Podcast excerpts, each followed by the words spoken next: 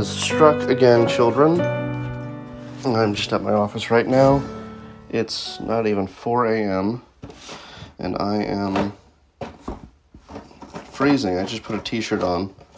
I couldn't sleep. All you boys kind of meandered into our room.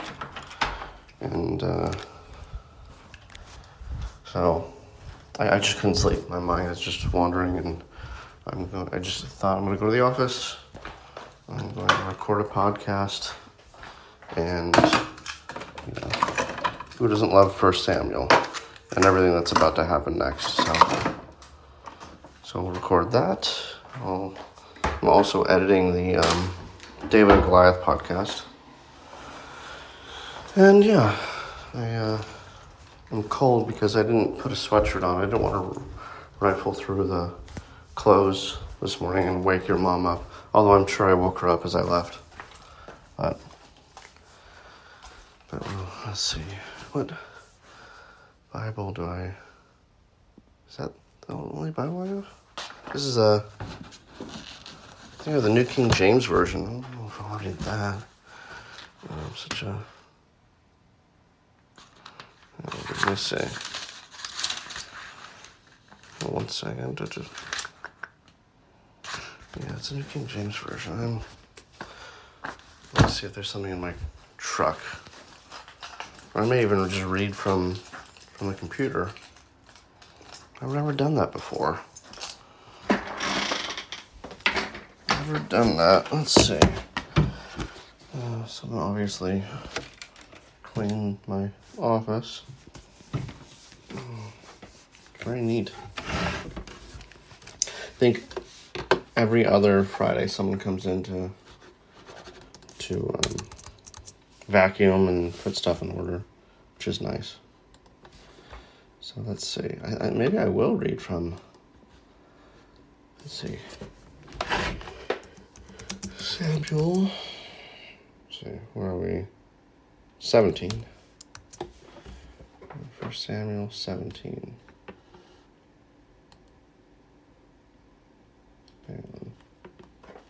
No, we're on First Samuel 18. Let's see. There we go. Yeah, this will do. I'll I'll do it that way. Yeah, I don't, I don't like the the New King James Version. I don't know why I bought that Bible. My father talked a lot about how the King James Version is the most accurate version.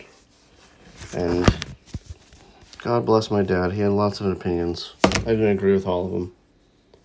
So we don't, you know, that's fine. Did finish brewing? Made some hot chocolate. I don't think I should come home smelling like coffee. Your mom hates the smell. Because it's three, I should be home by five. After posting a couple episodes. Um,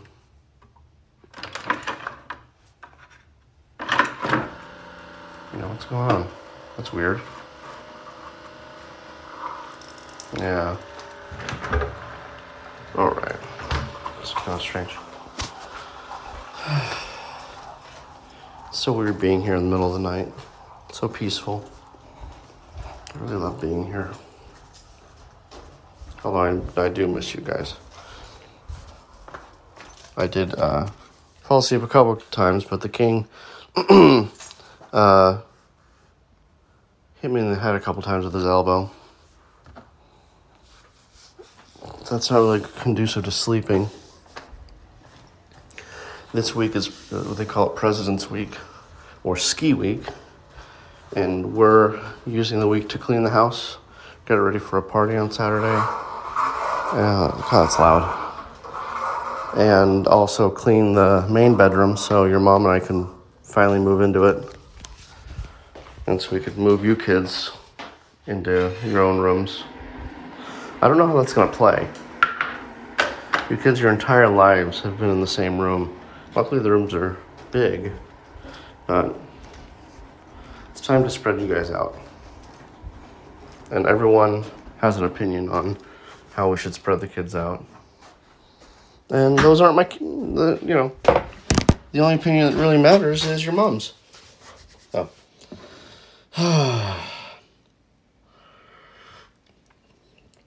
oh my gosh, it's hot. Oh, tired. All right, let's try and read this from from the what's it called? Uh, the computer. Uh, 1 Samuel chapter 18. Remember, this is right after David killed Goliath and he walked over to talk with Saul, and Jonathan was there. And as he was walking over there, he still had Goliath's head. Goliath being a nine foot, three inch, probably giant. Um, after David had finished talking with Saul, Jonathan became one in spirit with David, and he loved him as himself. From that day, Saul kept David with him and did not let him return home to his family. And Jonathan made a covenant with David because he loved him as himself. Jonathan took off the robe he was wearing and gave it to David, along with his tunic, and even his sword, his bow, and his belt. Whatever mission Saul sent him on, David was so successful that Saul gave him a high rank in the army. This pleased all the troops and Saul's officers as well. When the men were returning home after David had killed the Philistine, the women came out from all the towns of Israel to meet King Saul with singing and dancing with joyful songs, with timber, timbrels and lyres. And they danced and they sang, Saul has slain his thousands, and David his tens of thousands. Saul was very angry. This refrain displeased him greatly. They had credited David with tens of thousands, he thought, but me with only thousands. What more can he get but the kingdom? And from that time on, Saul kept a close eye on David. The next day, an evil spirit from God came forcefully on Saul. He was prophesying in his house while David was playing the lyre, as he usually did. Saul had a spear in his hand, and he hurled it, saying to himself, I'll pin David to the wall. But David eluded him twice. Saul was afraid of David because the Lord was with David, but had departed from Saul. So he sent David away from him and gave him command over a thousand men, and David led the troops in their campaigns. In everything he did, he had great success because the Lord was with him. When Saul saw uh, when Saul saw how successful he was, he was afraid of him. But all Israel and Judah loved David because he led them in their campaigns. Saul said to David, Here is my oldest daughter Merab. I will give her to you in marriage, only serve me bravely and fight the battles of the Lord. For Saul said to himself, I will not raise a hand against him, let the Philistines do that. But David said to Saul, Who am I, and what is my family or my clan in Israel, that I should become the king's son in law? So, when the time came for Merab, Saul's daughter, to be given to David, she was given in marriage to Adriel of Meholah. Now, Saul's daughter Michal was in love with David, and when they told Saul about it, he was pleased. I will give her to him, he thought so that she may be a snare to him, and so that the hand of the Philistines may be against him. So Saul said to David, Now you have a second opportunity to become my son in law. Then Saul ordered his attendants to speak to David privately and say, Look, the king likes you, and his attendants all love you. Now become his son in law. They repeated these words to David, but David said, Do you think it's a small matter to become the king's son in law? I'm only a poor man and little known. Let me take a sec.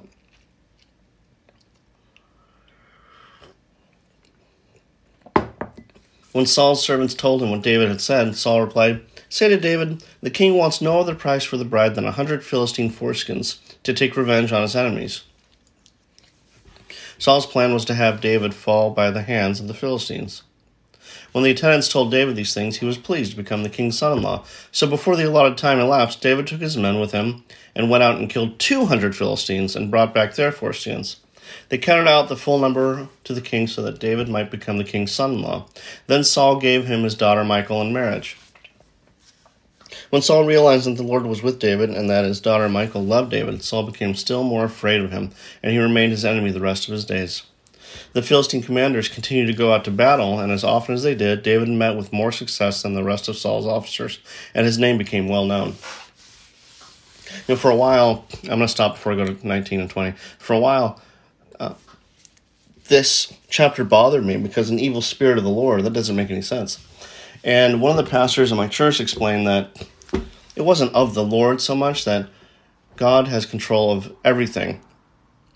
And he can order a demon to torment someone. And they believe, that's what my pastor believes he, that happened. That was the second time that was mentioned an evil spirit of the Lord. So the Lord is not evil at all, but the Lord does have command. And just as we later on read in the New Testament, when Jesus commands a demon to come out of someone, they come out. It's the exact same thing here. Instead of coming out, uh, God was telling this probably demon to torment Saul. Also, it's just amazing that Jonathan loved David and gave him so much. And you notice that David was successful because the Lord was with him. He wasn't successful on his own. He killed Goliath because the Lord was with him. You need to attribute success to the Lord because the Lord is giving it to you. I He has full power over everything in this dominion. All right. Chapter 19. Saul told his son Jonathan and all the attendants to kill David, but Jonathan had taken a great liking to David and warned him My father Saul is looking for a chance to kill you. Be on your guard tomorrow morning. Go into hiding and stay there. I will go out and stand with my father in the field where you are. I'll speak to him about you and will tell you what I find out. Jonathan spoke well of David to Saul, his father, and said to him, Let not the king do wrong to his servant David. Uh, excuse me. Let not the king do wrong to his servant David. He has not wronged you, and what has he done has benefited you greatly. He took his life in his hands when he killed the Philistine. The Lord won a great victory for all of Israel. And you saw it and were glad. Why then would you want to do wrong to an innocent man like David by killing him for no reason? Saul listened to Jonathan and took his oath. As surely as the Lord lives, David will not be put to death. So Jonathan called David and told him the whole conversation. He brought him to Saul, and David was with Saul as before. Once more war broke out, and David went out and fought the Philistines. He struck them with such force that they fled before him. But an evil spirit from the Lord came on Saul as he was sitting in his house with his spear in his hand, while David was playing the lyre. Saul tried to pin him to the wall again with his spear, but David eluded him as Saul had drove his spear into the wall. That night David made good his escape. Saul sent men to David's house to watch it and to kill him in the morning. But Michal, David's wife, warned him, If you don't run for your life tonight, tomorrow you'll be killed. So Michal let David down through a window, and he fled and escaped. Then Michal took an idol and laid it on the bed, covering it with a garment and putting some goat's hair on as the head. When Saul sent the men to capture David, Michal said, He's ill. Then Saul sent the men back to see David and told them, Excuse me, sniffles. Bring him up to me in his bed, so that I may kill him. But when the men entered, there was the idol in the bed, at the and at the head was some goat's hair. Saul said to Michal, Why did you deceive me like this, and send my enemy away so that he escaped? Michal told him, He said to me, Let me get away. Why should I kill you? When David had fled and made his escape, he went to Samuel at Ramah and told him all that Saul had done to him. then he and Samuel went to Naioth and stayed there. Word came to Saul David is, is in Naioth at Ramah, so he sent men to capture him. But when they saw a group of prophets prophesying, with Samuel standing there as their leader, the Spirit of God came on Saul's men, and they also prophesied. Saul was about was told about it, and he sent more men, and they prophesied too. Saul sent men a third time, and they also prophesied. Finally, he himself left for Ramah and went to the great cistern at Seku, and he asked, Where are Samuel and David? Over in Naioth. Uh, at Ramah, they said. So Saul went to Naioth at Ramah, but the Spirit of God came even on him, and he walked along prophesying until he came to Naioth. He stripped off his garments, and he too prophesied in Samuel's presence. He lay naked all that day and all that night. This is why people say, Is Saul also among the prophets.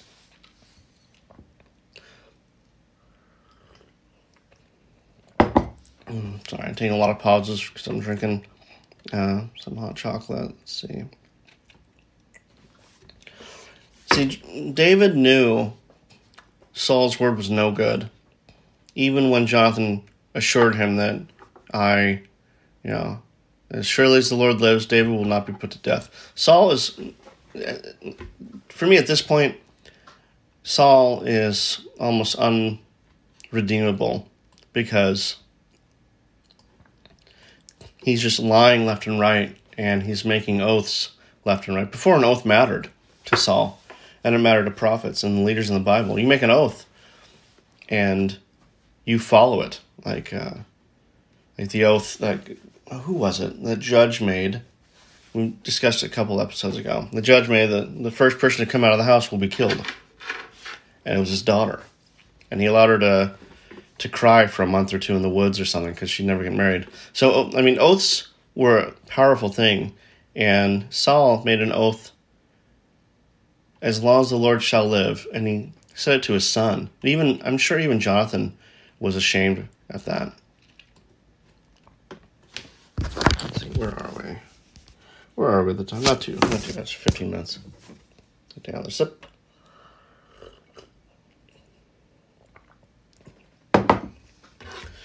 Chapter 20 Then David fled from Naioth at Ramah and went to Jonathan and asked, What have I done? What is my crime?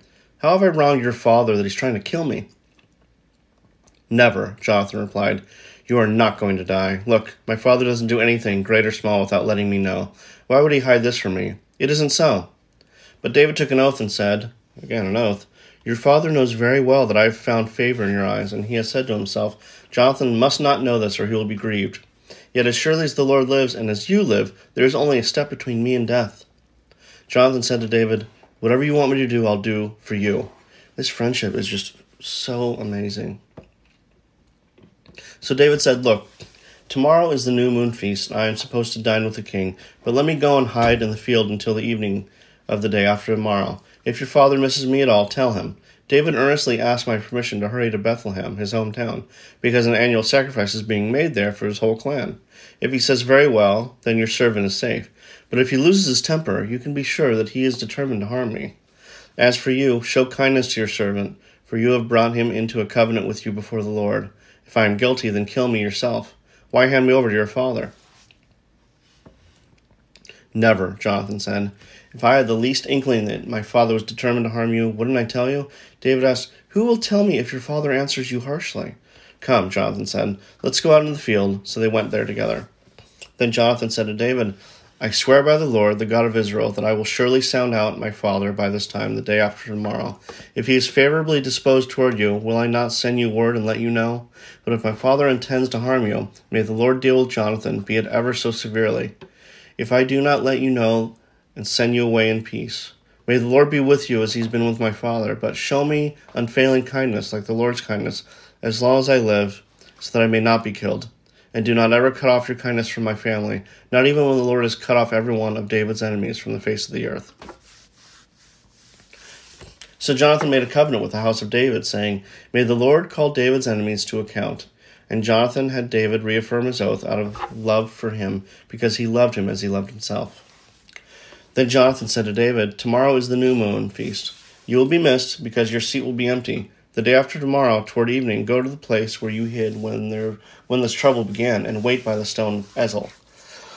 I will shoot three arrows to the side of it, though I were shooting at a target. Then I will send a boy and say, Go find the arrows. If I say to him, Look, the arrows are on the side of you, bring them here. Then come, because as surely as the Lord lives, you are safe, there is no danger. But if I say to the boy, Look, the arrows are beyond you, then you must go, because the Lord has sent you away. And about the matter you and I discuss, remember, the Lord is witness between you and me forever.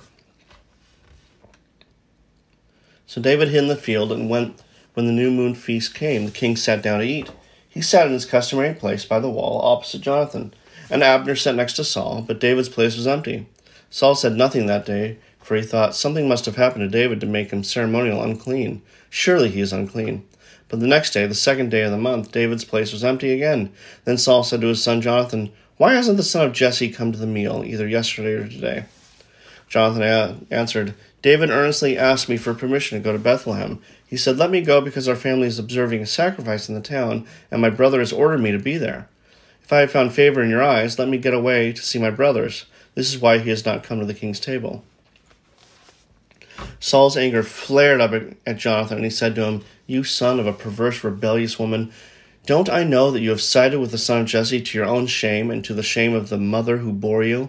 As long as the son of Jesse lives on this earth, neither you nor your kingdom will be established. Now send someone to bring him here, bring him to me, for he must die. Why should he be put to death? What has he done? Jonathan asked his father. But Saul hurled his spear at him to kill him. Then Jonathan knew that his father intended to kill David. You think? I'm gonna take a sip. Jonathan got up from the table in fierce anger on that second day of the feast. He did not eat because he was grieved at his father's shameful treatment of David. In the morning, Jonathan went out to the field for his meeting with David. He had a small boy with him, and he said to the boy, Run and find the arrows I shoot. As the boy ran, he shot an arrow beyond him. When the boy came to the place where Jonathan's arrow had fallen, Jonathan called out after him, Isn't the arrow beyond you? And shouted, Hurry, go quickly, don't stop. The boy picked up the arrow and returned to his master. The boy knew nothing about all this, only Jonathan and David knew. Then Jonathan gave his weapons to the boy and said, Go carry them back to town. After the boy had gone, David got up from the south side of the stone and bowed down before Jonathan three times, with his face to the ground. Then they kissed each other and wept together, but David wept the most. Jonathan said to David, Go in peace, for we have sworn friendship with each other in the name of the Lord, saying, The Lord is witness between you and me, and between your descendants and my descendants forever. Then David left, and Jonathan went back to the town. I, I think Jonathan knows he's not going to survive, and he wants David to make an oath to make sure that Jonathan's family is not destroyed after everything's done. And I think that's excuse me, that's just Jonathan just loving David so much that he wants to make sure if David ever, I guess maybe if David ever goes bad or if anyone ever wants to do anything to Jonathan's family, nothing happens. And that's going to bite David in the butt later because when David does come to power, there will there's going to be a lot of infighting between Jonathan's claim and David's. And Jonathan will have been gone, but Jonathan's descendants are going to claim that they have a right to the throne. And David is, ends up becoming very like true to his word. He does not deal harshly with Jonathan's family.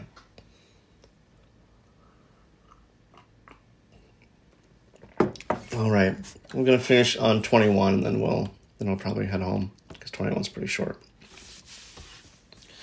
David went to Nob to Ahimelech the priest. Ahimelech trembled when he met him and asked, Why are you alone? Why is no one with you? David answered Ahimelech the priest, The king sent me on a mission and said to me, No one is to know anything about the mission I am sending you on. As for my men, I have told them to meet me at a certain place. Now then, what do you have on hand? Give me five loaves of bread and whatever you could find. But the priest answered David, I don't have any ordinary bread on hand. However, there is some consecrated bread here, provided the men have kept themselves from women. David replied, Indeed, women have been kept from us, as usual, whenever I set out. The men's bodies are holy even on missions that are not holy. How much more so today? So the priest gave him the consecrated bread, since there was no bread there except the bread of the presence that had been removed from before the Lord and replaced by hot bread on the day it was taken away. Now one of Saul's servants was there that day, detained before the Lord. He was Doeg, the Edomite, Saul's chief shepherd. David asked Ahimelech, don't you have a spear or a sword here? I haven't brought my sword or any other weapon because the king's mission was urgent.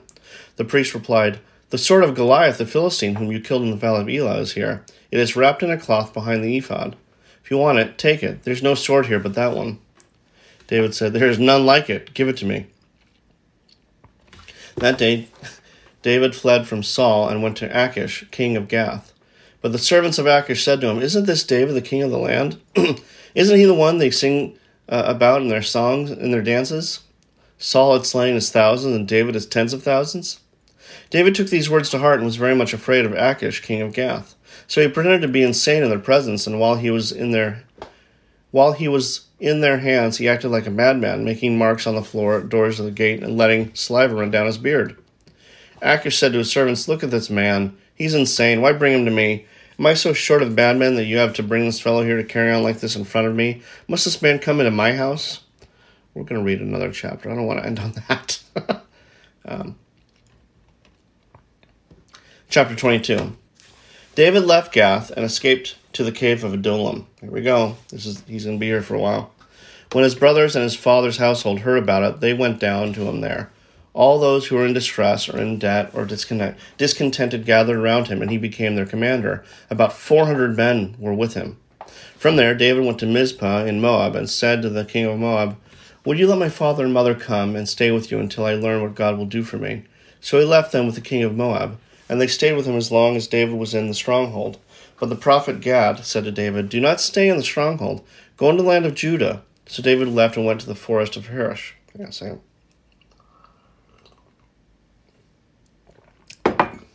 Now Saul heard that David and his men had been discovered, and Saul was seated, spear in hand, under the tamarisk tree on the hill of Gibeah, with all his officials standing at his side. He said to them, Listen, men of Benjamin, will the son of Jesse give all of you fields and vineyards? Will he make all of you commanders of thousands and commanders of hundreds? Is that why you have all conspired against me? No one tells me when my son makes a covenant with the son of Jesse. None of you is concerned about me or tells me that my son has incited my servant to lie and wait for me, as he does today. But Doeg the Edomite, who was standing with Saul's officials, said, I saw the son of Jesse come to Ahimelech, son of Ahitub, at Nob. Ahimelech inquired of the Lord for him. He also gave him provisions and the sword of Goliath the Philistine. then the king sent for the priest Ahimelech, son of Ahitub, and all the men of his family who were the priests at Nob.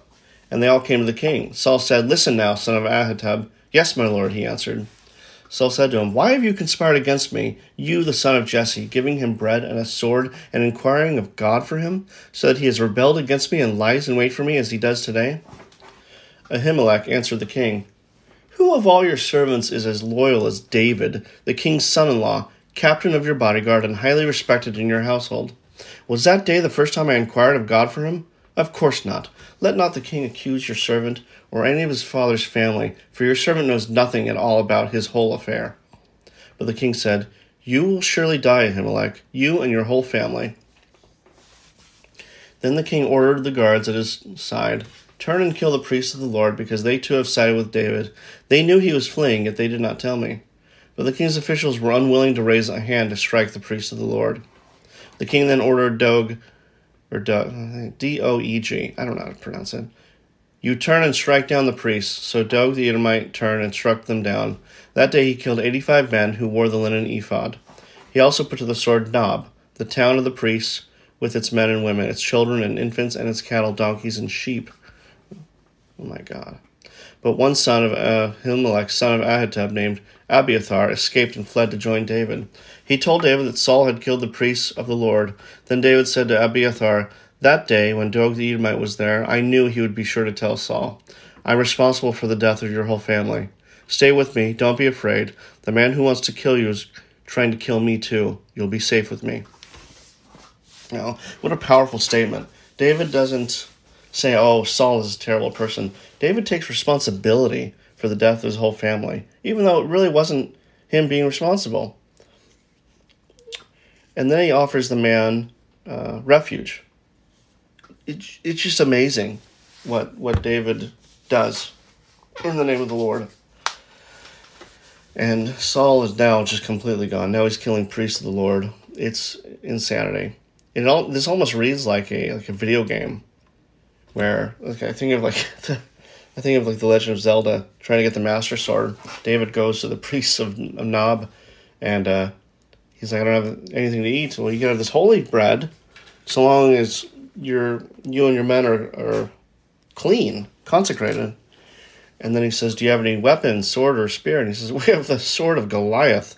It's it's just um, it's amusing. I'm sure this is exactly what happened. Just they, they mentioned the sword of Goliath a couple times. It must have been enormous, by the way. you know, so. It's 420. Just been talking for about 29 minutes. I'm probably going to head back home. Hopefully I'm, what's it called, um, productive today. I, uh, ooh, I'm cold. Sorry. Ugh yesterday was Sunday. We um, we had a nice morning. Me and your mom and you all. What we do? We um, finished watching Prince Caspian. We had a really nice breakfast, and then we went to church. To the um, we went to church late, so we did the Spanish church. It's the Spanish Spanish service, which I didn't really get too much then they, they were selling food out to benefit people going to camp. So we we bought that food. The it was like tacos and It was really good. It was really good. Then we went to the chiropractor to help you with your mom's neck because of her concussion and the bike accident she had. Then we went home. We cleaned a little bit. I went to the store. You kids were really good about being quiet. You know, I had such a fun time yesterday. I built this Hot Wheel set. It's like this ultimate garage. It's like three feet tall, and it could, it could, um, what's it called? Store like a hundred Hot Wheels. Me and the spy had so much fun playing with it. Actually, everyone did. I'm I'm excited. I want to buy some extensions to it, like make a huge Hot Wheel track. I used to do that with my dad growing up, and had a blast. And I uh, kind of miss that. So I had a I had a great time with you guys yesterday, especially the spy. And then uh, as I was making dinner, your mom went to go to your um, aunt's work to pick up some vitamins or something, and I was the spy kept coming out and like fighting me while I was trying to make pork cutlets. Mm, it was really funny, and and I enjoyed it so much. I really enjoy you kids. Wish you could stay young forever, but you can't. I love you all. And the hand of God is upon you all. And I love you with all my heart, and so is your mom. And in everything you do, do it for the kingdom and the king. To never wait on the governments to move as the